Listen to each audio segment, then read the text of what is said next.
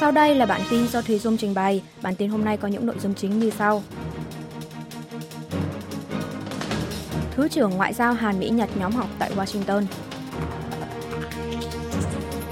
Chính giới nhất trí nâng cấp cơ quan về người có công thành bộ, lập mới cơ quan Hàn Kiều. Coi ca triển khai dự án làng hòa bình Việt Nam Hàn Quốc tại ba tỉnh miền Trung Việt Nam.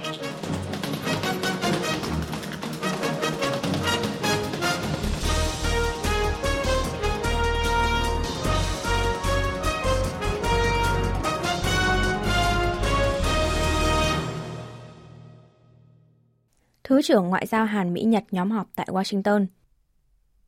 Thứ trưởng Ngoại giao Hàn Quốc Cho Hyun Dong cùng hai người đồng cấp Mỹ và Nhật Bản là Wendy Sherman và Modi Takeo ngày 13 tháng 2 giờ địa phương đã nhóm họp tại thủ đô Washington của Mỹ. Cuộc gặp này diễn ra 4 tháng sau cuộc gặp trước đó vào tháng 10 năm ngoái tại Tokyo. Tại đây, Thứ trưởng các nước đã đồng tình về hành động khiêu khích bằng hạt nhân và tên lửa liên tục của Bắc Triều Tiên, đồng thời nhất trí ra sức hợp tác ba bên để thực hiện phi hạt nhân hóa trên bán đảo Hàn Quốc –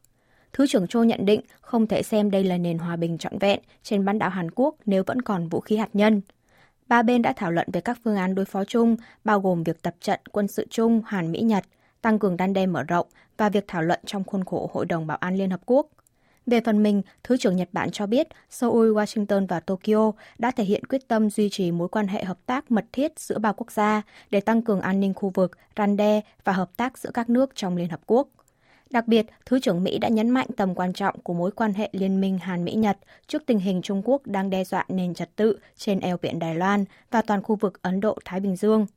Cụ thể, Washington có kế hoạch sẽ tăng cường quan hệ hợp tác với các nước đồng minh để ngăn chặn hành vi thách thức của Trung Quốc đối với các quy tắc an ninh khu vực và quốc tế. Thứ trưởng Sherman còn giải thích, Mỹ vẫn giữ vững lập trường mong muốn đối thoại với Trung Quốc về vụ khinh khí cầu do thám của Bắc Kinh xâm phạm không phận nước này gần đây – Tuy nhiên, bà Sherman không đưa ra phát biểu cụ thể nào về cuộc gặp thượng đỉnh Mỹ-Trung bên lề Hội nghị An ninh Munich tại Đức vào trung tuần tháng 2 này. Seoul và Tokyo bắt đầu đàm phán cấp thứ trưởng về vấn đề bồi thường nạn nhân cưỡng ép lao động thời chiến. Nhân chuyến thăm Mỹ dự hội nghị Thứ trưởng Ngoại giao Hàn Mỹ-Nhật, Thứ trưởng Ngoại giao Hàn Quốc Cho Hyun Dong chiều ngày 13 tháng 2 giờ địa phương đã có cuộc gặp với người đồng cấp Nhật Bản Modi Takeo tại một khách sạn ở Washington. Nghị sự trọng tâm của cuộc họp lần này là về vấn đề bồi thường cho nạn nhân bị cưỡng ép lao động thời chiến. Trọng tâm là phương án để bên thứ ba thế quyền bồi thường cho các nạn nhân và sự hưởng ứng một cách thiện trí từ phía Nhật Bản. Trước đó, chính phủ Hàn Quốc ngày 12 tháng 1 vừa qua đã đề xuất phương án để bên thứ ba là quỹ hỗ trợ nạn nhân bị cưỡng ép lao động thời chiến đứng ra thay mặt cho các doanh nghiệp tội phạm thời chiến của Nhật Bản bồi thường cho các nạn nhân theo phán quyết của Tòa án tối cao Hàn Quốc – có ý kiến nhận định, việc hai nước liên tiếp tổ chức cuộc họp cấp cao cho thấy đàm phán về vấn đề bồi thường cho nạn nhân bị cưỡng ép lao động thời chiến đang đứng trước một bước ngoặt quan trọng. Vấn đề đặt ra lúc này đó là các nạn nhân đang yêu cầu chính phủ Hàn Quốc phải đạt được một kết quả đàm phán không hổ thẹn. Nhưng liệu Nhật Bản sẽ mang tới một phương án khả thi như thế nào sau các cuộc hội đàm cấp cao này? Chính phủ Hàn Quốc dự kiến cũng sẽ trình bày lo ngại về kế hoạch Tokyo xả nước thải nhiễm xạ từ nhà máy điện nguyên tử Fukushima ra biển. Ngoài ra, hai bên dự kiến sẽ trao đổi về các vấn đề an ninh như vấn đề hạt nhân Bắc Triều Tiên, chính sách tăng cường năng lực phòng thủ của Nhật, như cho phép nước này phản công khi bị tấn công. Đảng cầm quyền chỉ trích đảng đối lập làm sụp đổ chủ nghĩa dân chủ nghị viện. Đại diện Đảng cầm quyền sức mạnh quốc dân tại Quốc hội Chu Ho Yong ngày 14 tháng 2 đã có bài phát biểu trước Quốc hội. Mở đầu, ông Chu bày tỏ lo sợ rằng Quốc hội và chính giới Hàn Quốc đang trở thành mục tiêu công kích, mất lòng tin của dân chúng bởi các hành động phi pháp, tin tức giả, phát ngôn hàm hồ. Bài toán cấp thiết nhất của chính giới là phải khôi phục lòng tin của dân chúng. Đặc biệt, đại diện đảng cầm quyền chỉ ra rằng đảng đối lập dân chủ đồng hành là nguyên do chính dẫn tới sự mất lòng tin của công chúng với chính giới, chỉ trích đảng đối lập giữ tiêu chuẩn kép khi ở cương vị đảng cầm quyền và đối lập. Cụ thể, đại diện Chu nhắc lại việc cựu Tổng thống Moon Jae-in đã bổ nhiệm những ứng cử viên không đủ tư cách làm nhân sự cấp bộ trưởng trở lên, hay việc chính quyền tiền nhiệm luôn miệng chỉ trích nợ quốc gia tăng vọt dưới thời chính phủ cựu Tổng thống Park Geun-hye, nhưng tới lượt mình thì cũng đã khiến nợ quốc gia tăng lên ngưỡng 1.000 tỷ won, 788 tỷ đô la Mỹ. Đảng Dân Chủ đồng hành còn vội vàng xúc tiến hàng loạt sự luận nằm im dưới thời đảng này cầm quyền. Hay việc hàng loạt cựu cố vấn phủ tổng thống, cựu bộ trưởng thời chính quyền tiền nhiệm bị truy tố. Giờ đây, lợi dụng ưu thế đa số ghế tại Quốc hội, Đảng Dân Chủ đồng hành đã vô hiệu hóa phần lớn các yếu tố trọng tâm trong cơ chế đồng thuận tại Quốc hội, làm suy yếu chủ nghĩa dân chủ nghị viện tại Hàn Quốc. Ông Chu cũng chỉ trích việc Chủ tịch Đảng Dân Chủ đồng hành Lee Jae-myung công kích cuộc điều tra chính đáng của Viện Kiểm sát là đàn áp chính trị. Việc Chủ tịch Đảng đối lập bị vướng vào nhiều nghi ngờ tham nhũng tiêu cực đang làm mất uy tín của không chỉ Đảng Dân Chủ đồng hành mà còn của toàn thể Quốc hội.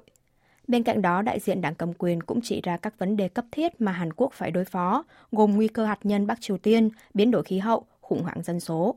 Đảng Dân Chủ đồng hành chỉ trích bài phát biểu trên của ông Chu chỉ mang tính chất đổ lỗi trách nhiệm hoàn toàn cho đảng đối lập, càng thể hiện thái độ vô cùng vô trách nhiệm của đảng này.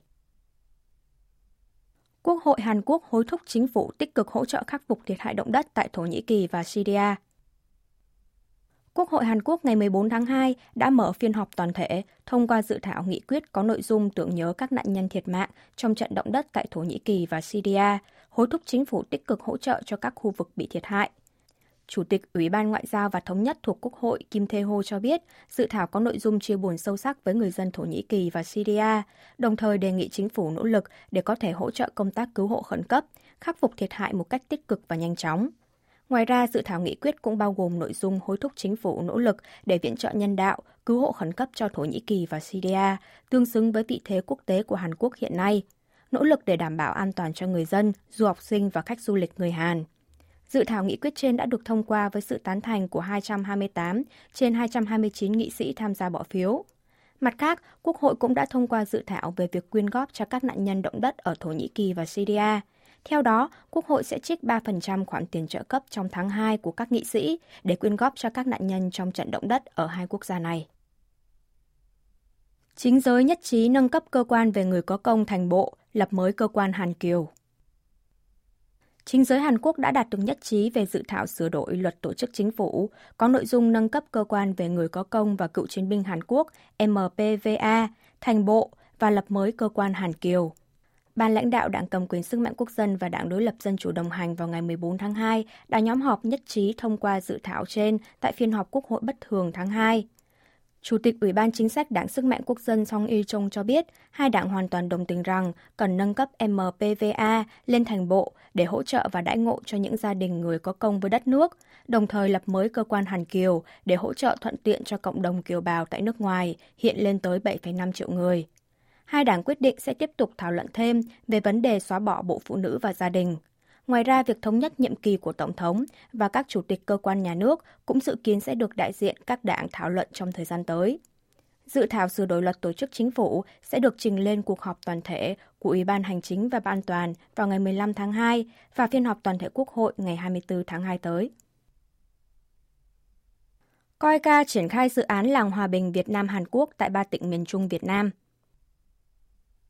Cơ quan Hợp tác Quốc tế Hàn Quốc COICA ngày 12 tháng 2 công bố đang triển khai dự án hợp tác với chương trình phát triển Liên Hợp Quốc UNDP xây dựng làng hòa bình Việt Nam Hàn Quốc tại ba tỉnh miền Trung Việt Nam là Bình Định, Quảng Ngãi và Thừa Thiên Huế cho tới năm 2026. Dự án này được khởi động từ năm ngoái nhằm thúc đẩy ba địa phương trên xây dựng đô thị bền vững, cộng đồng hòa bình, thiết lập chế độ, xóa đói giảm nghèo và đạt được an ninh lương thực.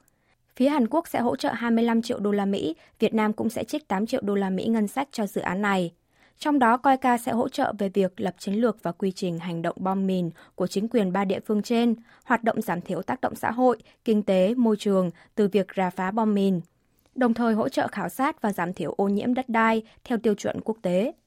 Bên cạnh đó, COICA cũng sẽ hỗ trợ cải thiện hệ thống quản lý thông tin hành động bom mìn của các địa phương, nâng cao nguồn lực chính quyền địa phương và trung ương trong hoạt động nhận thức về mối nguy hiểm bom mìn, vật liệu chưa nổ và các mối nguy hiểm khác. Ngoài ra, Cơ quan Hợp tác Quốc tế Hàn Quốc sẽ hỗ trợ về việc hoạch định chiến lược hỗ trợ những nạn nhân sống sót và người khuyết tật do bom mìn tại các địa phương, hỗ trợ quản lý danh sách thông qua phần mềm quản lý thông tin và cung cấp dịch vụ cho các đối tượng này. COICA cũng sẽ hỗ trợ đẩy mạnh nguồn lực sản xuất và bán hàng nông sản cho ba địa phương trên, đối phó với biến đổi khí hậu, hỗ trợ thiết kế, xây dựng nhà cửa, trung tâm y tế có khả năng phục hồi trước thiên tai như mưa lũ. Trong khi đó, chính phủ Việt Nam sẽ lập ra tổ chức chuyên trách dự án, hỗ trợ cho các địa phương này về hành chính, pháp lý để có thể triển khai dự án một cách thuận lợi, hỗ trợ điều tra thực địa và thu thập tài liệu. Tòa án Hàn Quốc tiếp nhận hồ sơ tị nạn của hai thanh niên Nga từ chối tham chiến. Trước tình hình chiến tranh Nga-Ukraine, một số thanh niên Nga bị chính phủ cưỡng ép đi lính đã trốn đến Hàn Quốc và sống lang bạt tại sân bay quốc tế Incheon. Vào ngày 14 tháng 2, Tòa án tối cao Hàn Quốc đã ra phán quyết tiếp nhận hồ sơ đăng ký tị nạn của hai trong số các thanh niên này. Trước đó, chính phủ Hàn Quốc từng từ chối xét duyệt hồ sơ xin tị nạn của những thanh niên Nga, với lý do việc trốn quân dịch đơn thuần không nằm trong điều kiện được chấp nhận tị nạn tại Hàn Quốc. Năm thanh niên Nga đã rời quê hương ngay sau khi Tổng thống Vladimir Putin phát lệnh tổng động viên nhập ngũ và sống chui tại phòng chờ sân bay quốc tế Incheon trong 4 tháng kể từ tháng 10 năm 2022 do hồ sơ xin tị nạn không được tiếp nhận. Sau đó, nhóm thanh niên này đã cùng tổ chức nhân quyền mang tên Mạng lưới Nhân quyền người tị nạn khởi kiện hành chính đối với Cục Quản lý xuất nhập cảnh sân bay quốc tế Incheon lên Tòa án tối cao Hàn Quốc Hội đồng xét xử đã quyết định tiếp nhận hồ sơ của hai trong số 5 người, bác bỏ đơn kiện của một người và không đưa ra lời giải thích cụ thể nào. Hai người cuối cùng cũng đang trong quá trình xét xử. Hai thanh niên thắng kiện sẽ rời sân bay trong tuần này và có thể chuẩn bị cho quá trình thẩm định hồ sơ tị nạn. Hơn 200.000 người Nga đã trốn sang các nước lân cận như Georgia và Kazakhstan sau khi Tổng thống Putin phát lệnh kêu gọi nhập ngũ vào tháng 9 năm ngoái. Tổ chức tin tặc Bắc Triều Tiên tấn công đài truyền hình và doanh nghiệp tư nhân. Công ty Anlep ngày 14 tháng 2 cho biết tổ chức tin tặc Bắc Triều Tiên Kim Suki đã phát tán mã độc dưới hình thức đơn xin việc và đơn đề xuất cung cấp dịch vụ web đến các đài truyền hình doanh nghiệp tư nhân Hàn Quốc. Trước đó vào ngày 10 tháng 1, tổ chức tin tặc miền Bắc cũng đã dùng mã độc này để tấn công nhân sự trong lĩnh vực an ninh. Mã độc được ngụy trang thành tệp tin định dạng Word dư phiếu hỏi đáp một chương trình thời sự của Đài Phát thanh và Truyền hình Hàn Quốc KBS hay đơn xin việc. Sau khi nạn nhân tải về máy, mã độc trong tệp tin sẽ hoạt động, tạo ra tệp mới mang lệnh truyền tải dữ liệu, rồi tự động chạy tệp tin này. Từ đó, danh sách văn bản Word, thông tin chương trình diệt virus cài đặt trong máy, thông tin nơi lưu trữ tệp tin tại về máy mà nạn nhân mở ra gần đây sẽ bị rò rỉ ra ngoài. Enlab cho biết, tổ chức Kim Suki ban đầu chỉ nhắm vào các nhân sự, làm các công việc liên quan đến miền Bắc – song gần đây đã mở rộng mục tiêu ra người dùng tại các doanh nghiệp thông thường.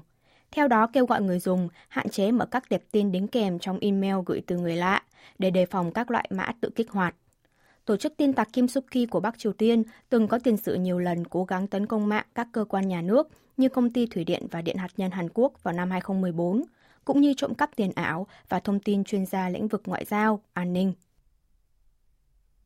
công bố hình ảnh bề mặt mặt trăng đầu tiên chụp bởi tàu thăm dò Danuri.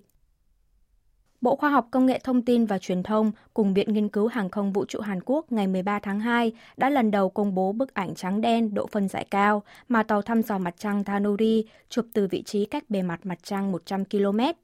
Cuối năm ngoái, tàu thăm dò mặt trăng Danuri của Hàn Quốc đã tiến thành công vào quỹ đạo nhiệm vụ. Từ đầu năm nay, tàu Danuri được vận hành thử nghiệm trong vòng một tháng – kiểm tra về tình trạng trang thiết bị trên tàu. Trong khoảng thời gian này, tàu đã chụp lại trái đất hàng ngày, ghi lại những hình ảnh chân thực về sự thay đổi của trái đất lúc tròn lúc khuyết, tương tự như mặt trăng. Ngoài ra, tàu cũng hướng camera về phía bề mặt mặt trăng, chụp lại hình ảnh của thung lũng Rayta, Rayta Valley, nơi tập trung nhiều hố va chạm trên bề mặt mặt trăng, và khu vực đại dương bão tố Ocean of Storms. Đây là vùng bình nguyên rộng lớn nhất trên bề mặt mặt trăng, rộng gấp 18 lần bán đảo Hàn Quốc là nơi hạ cánh của tàu đổ bộ mặt trăng Luna 9 của Liên Xô, tàu đổ bộ không người lái đầu tiên trên thế giới. Đây cũng là nơi mà xe chở người đầu tiên di chuyển trên mặt trăng Lunokhod 1 của Liên Xô và xe Apollo 15 của Mỹ từng di chuyển. Tàu Tanuri cũng ghi lại nhiều hình ảnh của khu vực biển mưa rào Sea of Showers trên mặt trăng. Các thiết bị thăm dò, camera độ phân giải cao trên tàu Tanuri là do Viện Nghiên cứu Hàng không Vũ trụ Hàn Quốc phát triển – tàu đã thực hiện thành công nhiệm vụ thay đổi tư thế một cách chính xác theo các hướng khác nhau để ghi hình lại bề mặt trái đất và mặt trăng.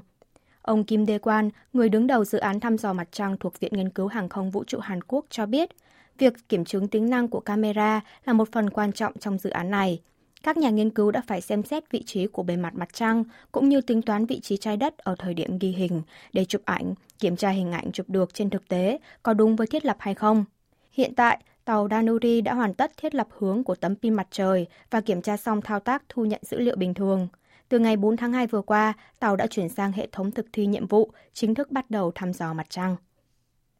Quý vị và các bạn vừa nghe xong bản tin của Đài Phát thanh Quốc tế Hàn Quốc KBS World Radio.